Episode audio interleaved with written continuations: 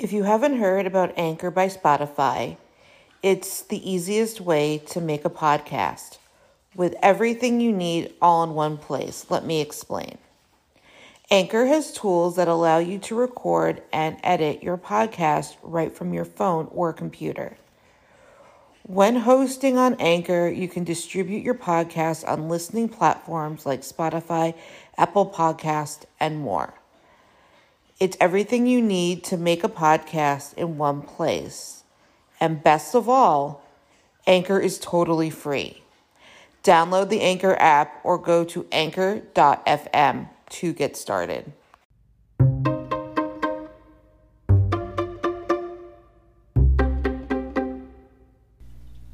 Thank you for listening to the Fierce Autie podcast, where we talk about disability, quackery, parenting, and Jewish life. I am a veterinary technologist. What is that? It is an LPN in the veterinary world.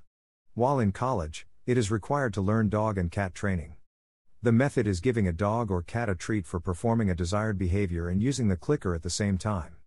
Over time, the dog or cat learns that the click is the reward instead of the treat and they desire the click.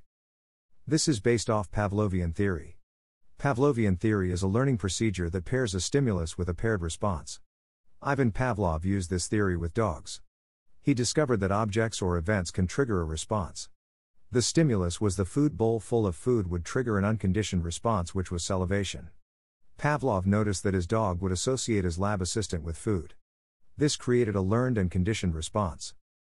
He then chose a neutral stimuli. This was a bell. When he gave the dogs food, he would ring the bell. He would repeat this. After a while, the bell ringing would trigger the dog to salivate. This created a conditioned response. Now the bell has the same response as the dog food. This is a great tool for dog or training. This is for dogs. It has no ill effects if applied correctly. The dog will learn how to behave in a family environment and can live a rewarding life. No one gets hurt. The dog trainer will have to know animal body language to decipher when the animal has had enough or when the animal is in distress. They are taught when to stop. Part of ABA is based on this theory. ABA does not allow for the child to have emotions or to be distressed.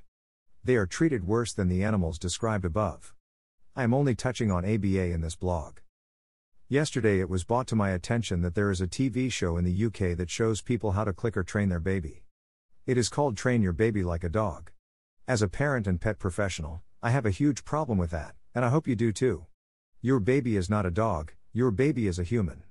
At a very young age, they are able to communicate using sign language. The particular sign language depends on the area you live. This is because the language center of the brain develops faster than the speech center of the brain. Babies do have cognitive thought. They do have emotions and are very capable of expressing them.